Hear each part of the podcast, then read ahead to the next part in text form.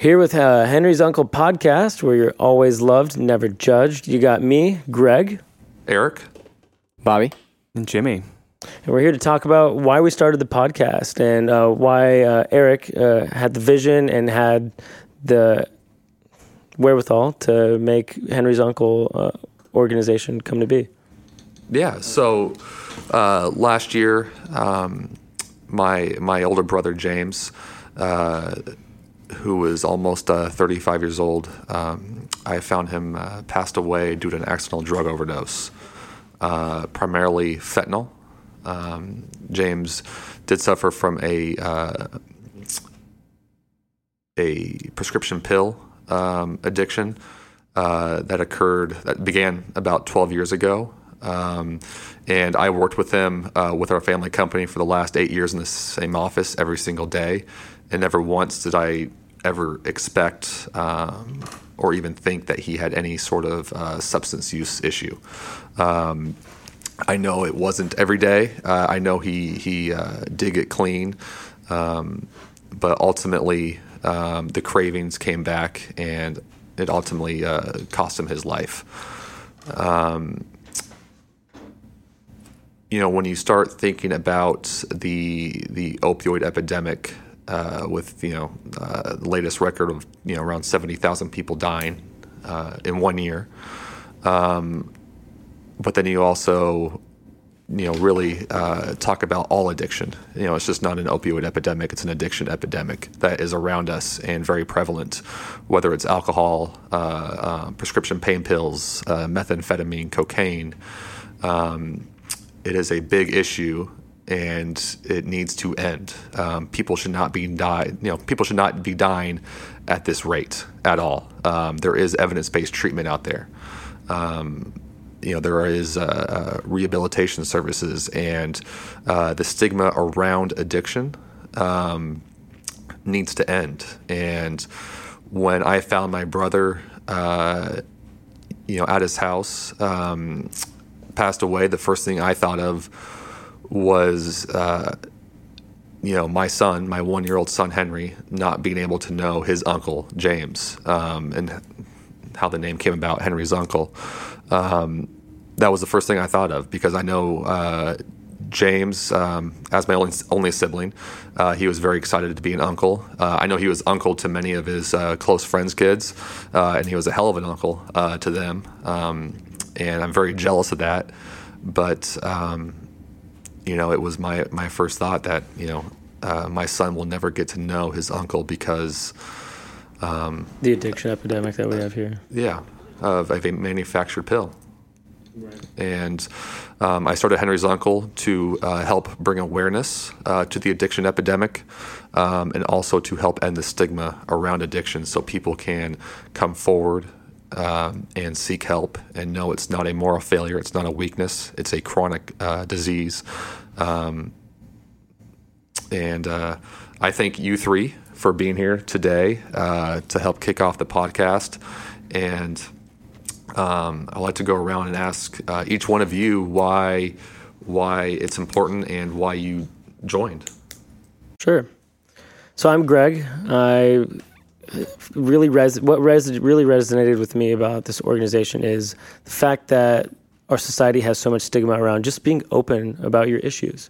You know, whether it's you know amphetamine or a pill or some sort of addiction, um, you should be able to open openly speak about it, seek help, and there should be uh, vehicles within our communities that allow us to seek help.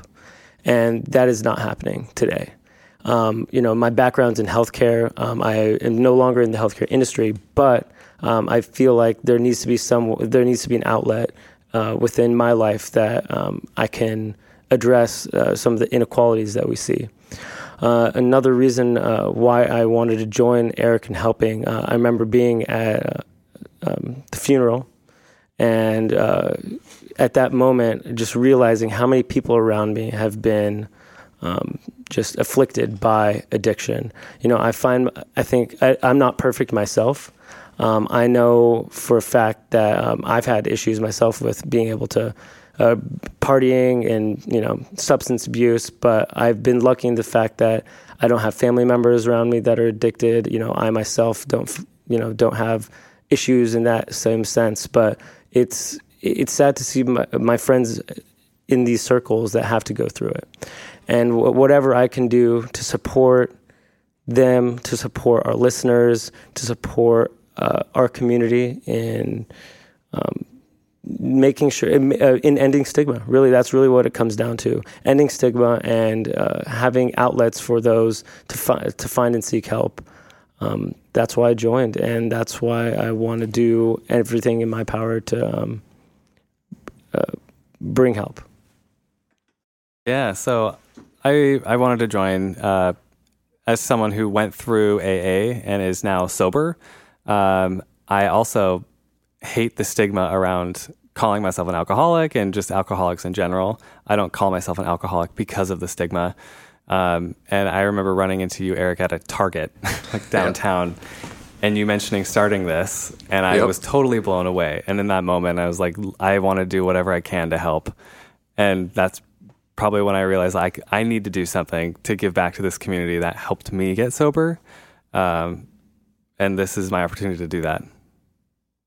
I'm with Jimmy on that one. I basically, unfortunately, this is Bobby here, got a graduate school level ed- education in alcoholism and mental illness over the last half decade. And I feel like I can put this knowledge to work. You know, for people listening, I've known Eric for a long time, not as long as Jimmy, but we were college roommates for three years. I love Eric with all my heart.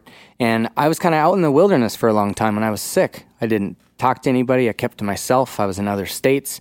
And it just so happens that James's death served as a catalyst for me to reacquaint myself with all my old friends. Um, so I, I, it's a weird thing, but on some level, uh, that's why it occurred. Now, I have uh, I'm an alcoholic. I have bipolar disorder, and I think a lot of people don't know what those people are like. I'm just a normal person. I happen to have different issues, and I think if I just talk openly and candidly, and people get to hear from somebody who has these issues, they might realize that uh, I'm not as different as people might think. And for people listening, if people have problems like that too, I I feel good, like Jimmy said, giving back because it's really the only way that I can stay healthy.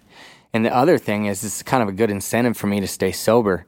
Uh, working with an organization promoting sobriety, go figure, right? so I force myself to do this really, um, and I've been forcing myself to do uncomfortable things to stay sober. And I really appreciate it from the bottom of my heart, Eric. Well, you know, you and I share something that most people uh, won't experience. Everyone experiences the passing of loved ones, but not like that in a tragedy. So um, I'm glad that you and I are fighting the battle together, and I'm I'm here to Yeah. help out as much as possible. Thank you. You know, in this podcast, you know, we'll feature uh, people who who um, have gone through uh, active addiction uh, to talk about their stories, uh, how they got into recovery, um, what kind of treatment they went through. Uh, we'll also uh, talk about with people um, uh, on the policy side as well, uh, law enforcement, uh, people, um, you know, chief medical officers, uh, people in government, so we can get their point of view as well, because there are a lot of gaps um, in our healthcare industry, um, specifically uh, with people who are suffering with addiction, and uh, we want to understand those gaps and try to help close them, uh, so more people um, can end up in recovery and not um, and not dying. And not only are there gaps, but it's very difficult to navigate. Yes, and very uh, difficult. I believe having people that can speak from all stripes, um, from all surrounding addiction, um, should help those uh, have a better sense of where they need to find help, how to find help, and what's being done. What is the state of the union right now? Yeah. Sense of we know this is a problem. Who's addressing it? Why we're addressing it? it's a very you know complex issue, and in our politically you know charged climate right now, Polarizing. yeah, climate. I want to be able to bring people together because it is you know all points of view. It's a very holistic approach, and we all need to have very constructive conversations, um, whether you agree or not. Um, but have constructive conversations uh, so we can really truly help help everyone. Yeah, and let's not polarize in the sense that you may have an opinion, but let's come and meet in the middle. Yeah. Right. Yeah. And have constructive conversation. I really like the way you put that. Yeah. I think you won't have as much trouble as you think in that respect, um, because people do want to make a change and people do want to help. And I think that this is there's a beginning of a, a sea change with respect to addiction and mental illness.